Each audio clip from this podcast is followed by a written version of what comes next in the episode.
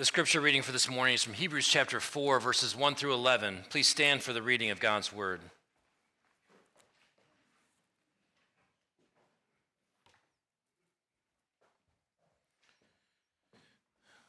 Therefore, while the promise of entering his rest still stands, let us fear lest any of you should seem to have failed to reach it. For good news came to us just as to them, but the message they heard did not benefit them because they were not united by faith with those who listened. For we who have believed enter that rest. As he has said, as I swore in my wrath, they shall not enter my rest, although his works were finished from the foundation of the world. For he has somewhere spoken of the seventh day in this way, and God rested on the seventh day from all his works. And again in this passage he said, they shall not enter my rest.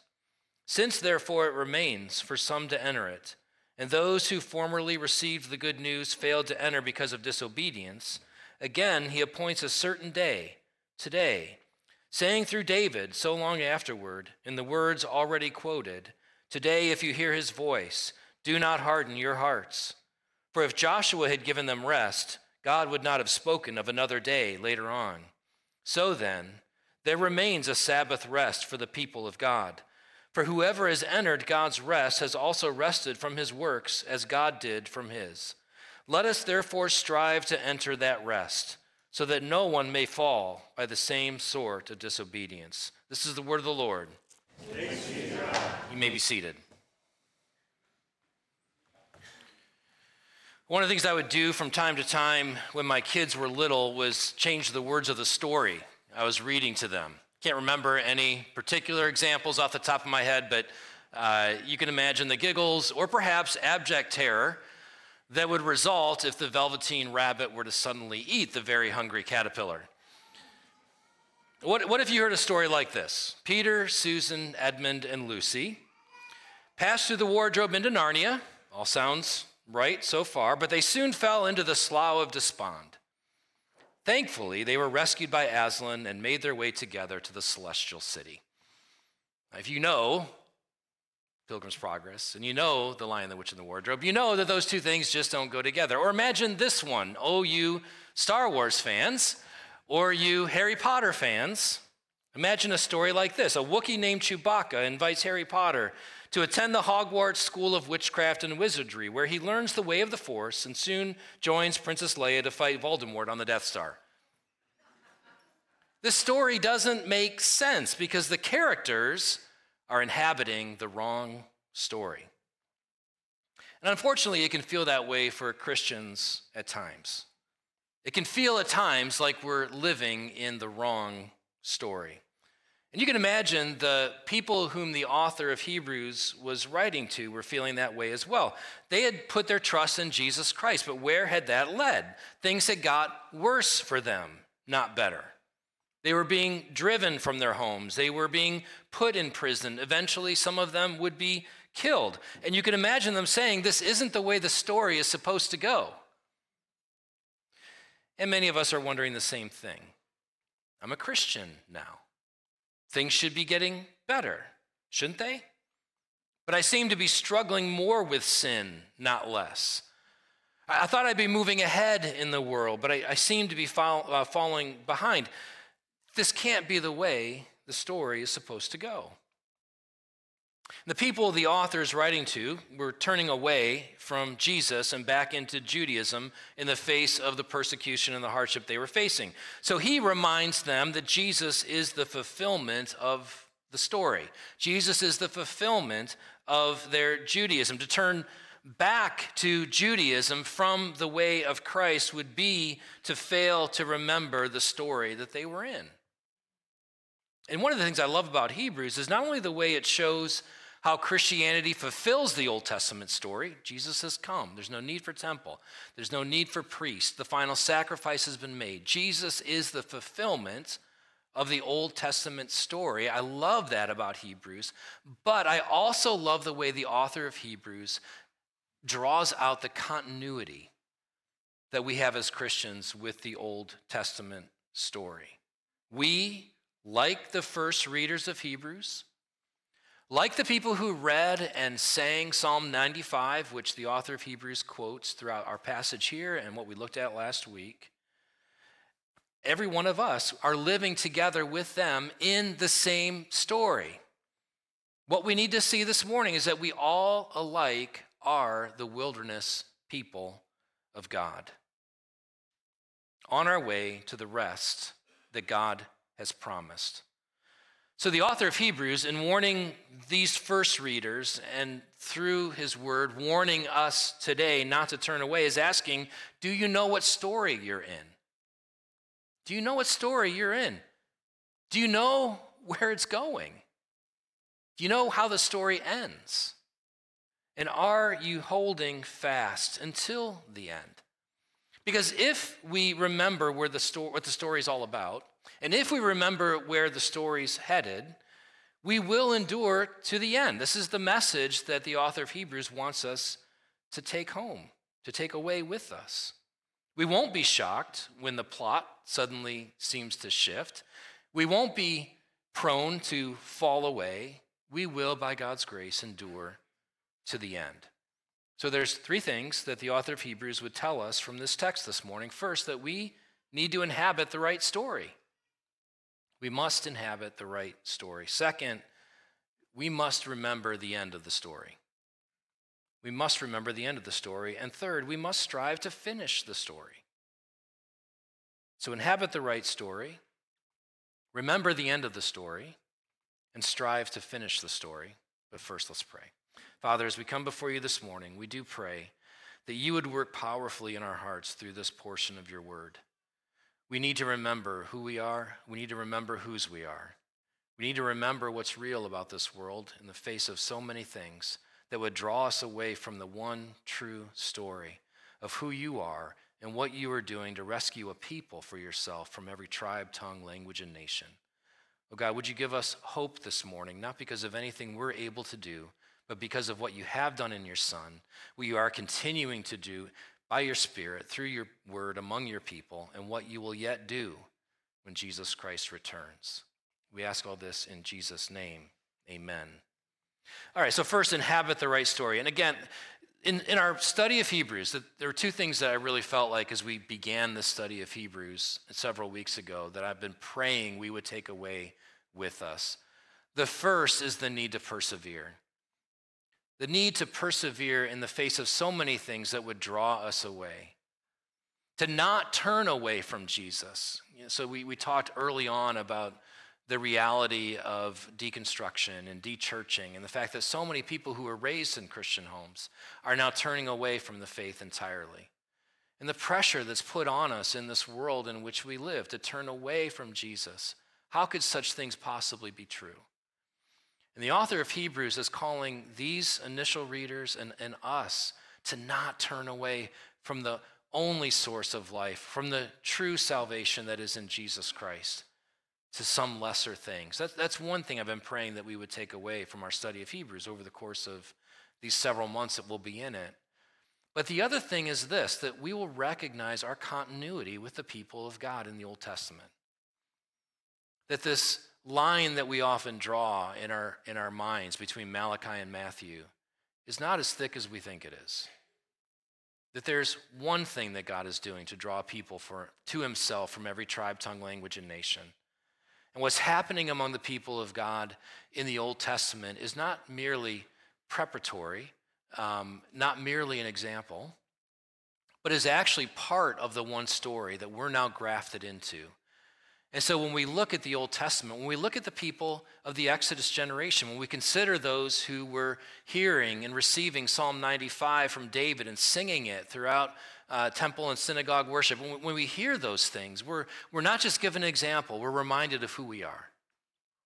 We some, see something of our own identity as the people of God. We are reminded in Hebrews of this continuity, that we are numbered among the wilderness people of God, making our way by faith to the promised rest. So let's think about that. Think about the ways in which we see the continuity just within this passage. We've heard the same promises as the people in the Old Testament. Verse one, therefore, while the promise of entering his rest still stands, Let us fear lest any of you should have seemed to have failed to reach it. So that promise still stands. Verse two, the good news came to us just as to them. That's verse two. Verse nine, you can jump down to that. So then there remains a Sabbath rest for the people of God. There's this sense in which we're all being called into and, and invited to be the recipients of this promise of rest. We'll, we'll unpack in the second uh, point what this rest is. But again, there's a continuity. We've received the same promise. We've all heard the same promise. We're on the same journey. This Exodus generation that that uh, the author of Hebrews is pointing to, we know who he's referring to back at the end of chapter three. For who were those who heard and yet rebelled? Was it not all those who left Egypt by Moses? With whom was he provoked for forty years? Was it not with those who sinned, whose bodies fell in the wilderness? This is the Exodus generation, the people that God had rescued from Egypt out of the house of slavery, who had promised, to whom he had promised he would lead them into the promised land of Canaan, a land flowing with milk and honey. They got to the edge of the promised land. The spies were sent in. The spies returned. Two gave a favorable report. Ten said, there's no way we can take it. The people rebelled. They rebelled against Moses, yes. They rebelled against the, the testimony of Joshua and Caleb, yes. Ultimately, they were rebelling against God, who said, I promised you this place. You've forgotten everything that I've done for you over these many years. You, O adults of the Exodus generation, will wander in the wilderness until you perish. But their children, who were there with them, would come back to the edge of the promised land, and Joshua would lead them in. Now, they were God's chosen people. They were delivered from slavery. They were not yet home. They were not yet to the promised land, and they were wandering in the wilderness in a land not their own. Now, if you've read First Peter, there should be things ringing in your mind right now. Peter begins chapter one, verse one, by saying that he's writing to the elect exiles of the dispersion. We're the same kinds of people, elect, God's chosen people, exiles, not yet home, of the dispersion, scattered throughout a land that's not our own. Chapter two, I'm sorry, verse two of First Peter, on throughout the rest of the letter, he's going to reinforce the fact that we are people who have been delivered from slavery to sin. We are on the same journey through the wilderness of this world as God's chosen people on the way to his promised rest. We've received the same warnings. In Psalm ninety-five, David said of those people in the Exodus generation that they hardened their hearts and did not enter the rest. And so David says, today, O people who are hearing this psalm, do not harden your hearts, lest you not be able to enter God's rest. That same word of warning is drawn out by the author of Hebrews from Psalm ninety-five for his generation and for our generation. We all receive the warning. O. Palmer Robertson, in his little uh, reflection on Hebrews titled God's People in the Wilderness, says this, the today of the psalmist confronts each generation. Every one of us needs to hear that today, do not harden your hearts, and realize that's a warning for God's people in every generation. It's a warning for us today. We've heard the same promises. We're on the same journey. We've received the same warnings. We risk the same outcome. Those adults, the adults of the Exodus generation, perished in the wilderness. They did not enter God's rest. And the author of Hebrews is saying, don't make the same mistake. Don't harden your heart. Don't fail to heed the warning. Believe the promise. Enter the rest. This is our story. This is who we are. As Christians, we are in the wilderness. We are the wilderness people of God. We're walking by faith in a world that's not our own. We're facing trials and temptations that call for endurance as we make our way to God's promised rest. This is our identity. This is our story. If we're going to make sense of reality, we need to inhabit the right story. It will help us endure our personal suffering with hope. There are two verses that, that, I, that I love that are often taken out of context. Philippians chapter four, verse thirteen, I can do all things through him who strengthens me. One of my uh, favorite memes. There's so many good memes out there. One of my favorite memes is I can do all things through a verse taken out of context. Right? Another verse, Jeremiah twenty-nine eleven, for I know the plans I have for you, declares the Lord, plans for welfare and not for evil, to give you a future and a hope. And how many times has that verse been ripped out of its context to, to promise, you know, in a, in a health and wealth kind of a way? If you just believe enough, you'll have those riches. Listen, those are both verses. They're God's word. We ought to memorize those and so many others. We ought to take them to heart. But the context of those verses reminds us of the story. When Paul said, I can do all things through him who gives me strength, it's right on the tail end of saying, I know how to be content, whatever the circumstances. Whether I'm facing want or plenty. And then you could go back and look at his, you know, autobiographical commentary throughout other letters of his in which he talks about the extreme persecution and suffering he has faced throughout, throughout his ministry. I know how to be content in those kinds of circumstances. I can do all things through Christ who gives me strength. That's the context. That's the story. Jeremiah twenty-nine eleven, I know the plans I have for you, declares the Lord. This is to people who were in exile, whose homeland had been conquered. They had lost their homes. They had lost their country. They had lost the temple, which was central to Old Testament worship. No more access. Yet God says to them, many of whom would die in Babylon, I know the plans I have for you. Plans to prosper you and not to harm you. Plans for your welfare and not for evil. Plans to give you a future and a hope. Some of us are going to face suffering throughout the rest of our earthly life.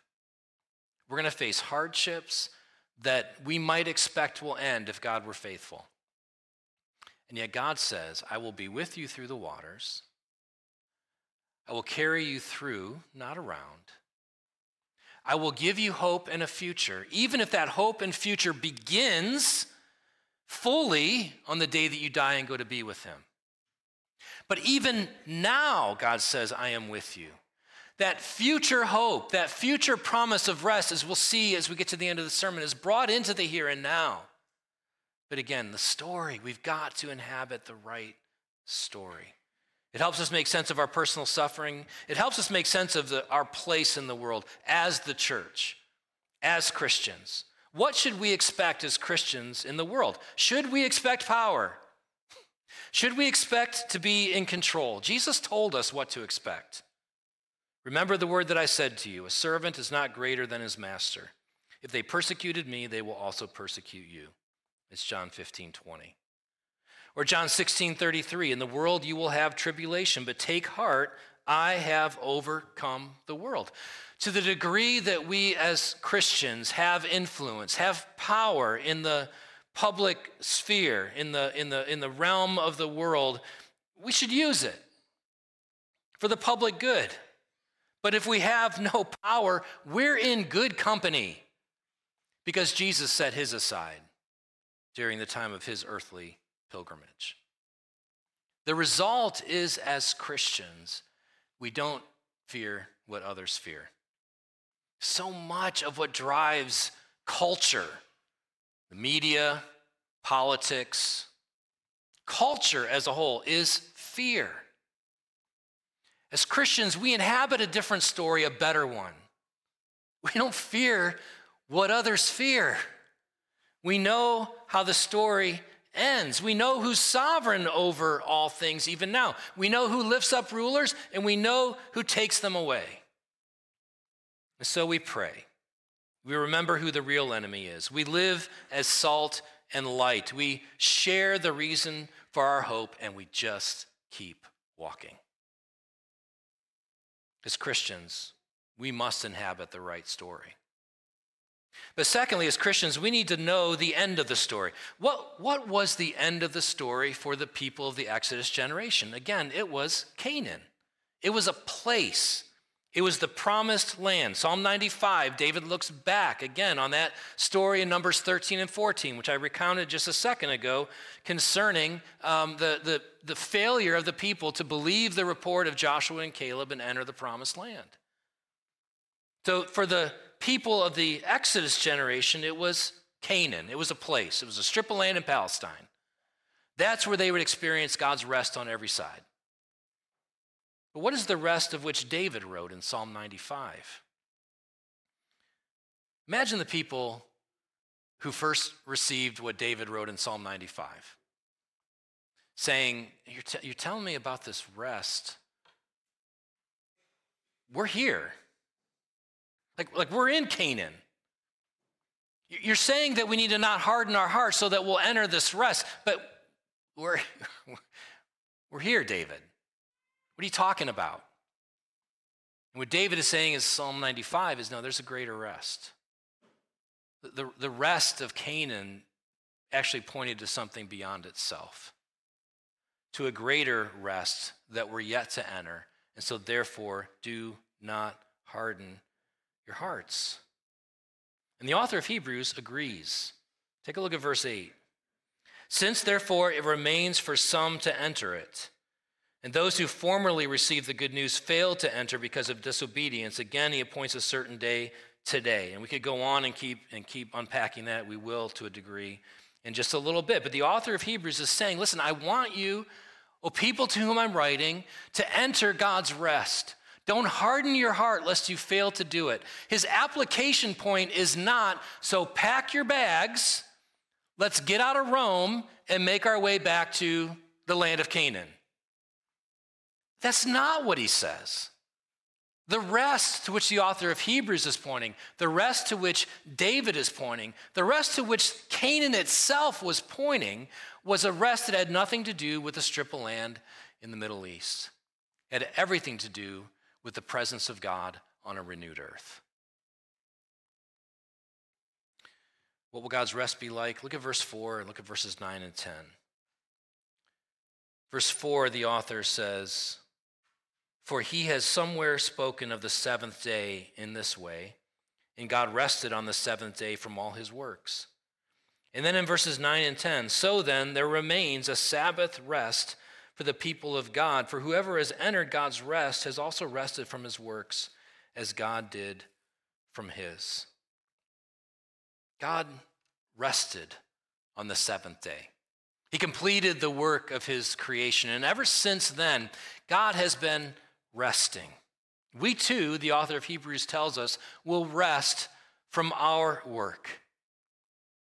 All the toil that accompanies life in the wilderness, all that makes us weary, all that keeps us awake at night, all that breaks our heart, all that the world is trying to escape, we will be delivered from. We will enter God's rest. Now, will, will that be a place? Jesus said the meek shall inherit the earth. The author of Hebrews will go on to talk about a city that has foundations, to a kingdom that we are receiving. So yes, in a sense, it is a place. It is a renewed earth. And yet, it is, most importantly, being with Jesus, being with the Lord, being in God's presence forever. We can think, can't we, about Adam and Eve in the garden before the fall? Walking with the Lord in the cool of the day, enjoying perfect fellowship with God. It's a preview. It wouldn't be right to say we're returning to Eden, because what God has for his people that is yet to come is so much greater even than that. That's the end of the story. We must remember the end of the story, even as we seek to inhabit the right story. But third, the author of Hebrews tells us we need to strive to reach the end of the story. We need to strive to finish the story. There's no less a call to endure here in this passage than there was in the first part of it, in chapter three, that we looked at last week. There is a call to endure. Verse one, the author says, therefore, while the promise of entering his rest still stands, let us fear, lest any of you should seem to have failed to reach it. Now, how do we think about that idea of fear when it comes to the Christian life? Wendy and I watched the movie uh, Free Solo last night. Free Solo. Alex Honnold climbed El Capitan in Yosemite, Yosemite National Park, three thousand foot, like just vertical granite wall. Free solo, by the way, means climbing without ropes. He just, listen, I know he made it. I've watched the movie before. And last night, I was still like so completely stressed out watching this film. He made it. Now, you can question the wisdom of his decision to climb that rock face, but he would say, don't call me fearless. He, he said throughout the documentary, I'm scared of that wall. His fear actually drove him to prepare. His fear drove him to actually be on the rock face with ropes, mapping out a course. His fear didn't paralyze him and keep him from climbing. It prepared him to make the climb. And that's the idea behind the fear that the author of Hebrews is pointing to here. It's not a paralyzing fear that would cause you to draw back. It's the kind of fear that you need to have in order to press on, to take very seriously what's in front of you. The author of Hebrews is saying, take very seriously what it means to follow Jesus. Jesus would say, count the cost. The author of Hebrews says, be prepared. Be prepared. It's not enough, the author says throughout this passage, to simply have heard the promise. It's not enough to simply have heard God say, I will take you into my rest. You must believe the promise. And then out of that faith, obey.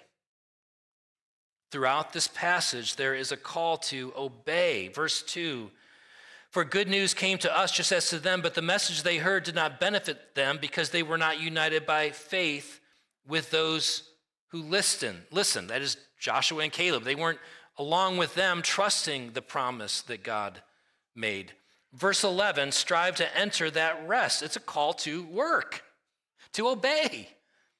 Strive to enter that rest, verse eleven, so that no one may fall by the same sort of disobedience. I love let us, therefore, so that no one may fall. This is a call to the same kind of exhortation and encouragement and, and challenging one another and, and, and prodding one another on, to calling one another to, to follow Jesus, to speak the truth in love to one another concerning these things that are of most importance. Will we hold fast? Will we inhabit the right story? Will we remember? I need to be reminded of where the story's headed. And will I keep walking? We need one another lest any of us fall away. Coming back to the, to the reality of falling away, some studies are showing that sixty percent of children who are raised in the church leave the church by the time they're in high school. Or I'm sorry, just after high school. Let us fear. Let us strive, lest any of us would turn away. So, so strive to enter the rest, right? How do we reach the end of the story? How do we continue on? Strive, fear, work, obey. And yet, paradoxically, this passage also calls us to rest. It calls us to rest. Take a look with me at verse three and at verse ten. Verse three, for we who have believed enter that rest. Now, the, the, the, the Greek construction there, it, it isn't entirely clear that it's pointing forward in a will enter that rest or back into a have entered that rest or presently have the opportunity to enter that rest. All are possible. But then look down at verse ten. For whoever has entered God's rest has also rested from his works as God did from his. There's a picture here of what you've often heard as the already and the not yet. Advent is a time to remember the already and the not yet, the already of the kingdom of God. Jesus has come. He lived the life that we couldn't live and died in our place, receiving the wrath that we deserve from God, that all who look to him in faith would receive the promise of eternal life. That's happened. Jesus rose, he ascended, he is at the right hand of the Father. His first advent is complete. His second advent is yet to occur. He will return. So we have this sense in which the kingdom has already come. The Spirit has been poured out. People are putting their trust in Jesus Christ. They are beginning to experience the first fruits of eternal life even now. And yet Jesus has not yet consummated his kingdom. He will come yet again. There's an already not yet when it comes to the Sabbath rest of God as well. We get a foretaste of that eternal rest when we practice weekly Sabbath rest. It's a gift that God invites us to open as a preview. Christmas is coming, right? The practice of weekly Sabbath is like a gift that's under the tree. And Jesus is saying you don't have to wait till Christmas to open it. Go ahead and open it now. Keep enjoying it. It's the gift that keeps on giving. It's just going to keep getting better and better and better until I return and you enter into the Sabbath rest that I offer you for all eternity. That's the rest I'm leading you into as the wilderness people of God. I can't wait to be with you then fully and forever, but for now I am with you, offering you my rest now. Enter in, receive a foretaste of it through weekly Sabbath rest. It's not just a ceasing from our labors, it is that, but it's also a foretaste of the fellowship that is to come. And when we come together in weekly worship like this, we're being reminded of what story we're in. I've often said the call to worship is a call back into reality. Whenever we hear the call to worship on a Sunday morning or whenever we gather for worship, we're being called back into what's real. You could say, in a sense, we're being restoried when we come together every week in worship. The author of Hebrews is reminding us what story we're in. He's calling us to inhabit that story, to be who we are in the story that God has written. It's a story that makes sense of the suffering. It's a story that provides hope in the face of hardship, and it's a story that offers rest both now and forevermore. But who will lead us into that rest? It's interesting, in verse eight, the author says, "For if Joshua had given them rest, God would not have spoken of another day later on." The, the Greek construction there for Joshua is the same construction for the word Jesus. Jesus is simply the Greek version of Joshua. Jesus is the true and greater Joshua. Joshua led the people of the, the children of the Exodus generation into the promised land that was Canaan. And God, through Joshua, gave them rest on every side. We follow the true and greater Joshua. We follow Jesus, who has gone before us. He has made a way through the wilderness. He is there at the right hand of the Father. He will return. But now, by his Spirit, through his word, he leads his people, so that by grace, we can just keep walking. Let's pray. Lord Jesus, we thank you. You are the one who overcame the world. We can hitch our hope to you and know that you will lead us forward into that rest that even now we get an opportunity to taste. Oh Lord, would you help us to receive now all that you have for us, remembering what story we're in, how it's going to end, and remembering that by your grace we can strive to carry on. We ask all this in Jesus' name. Amen.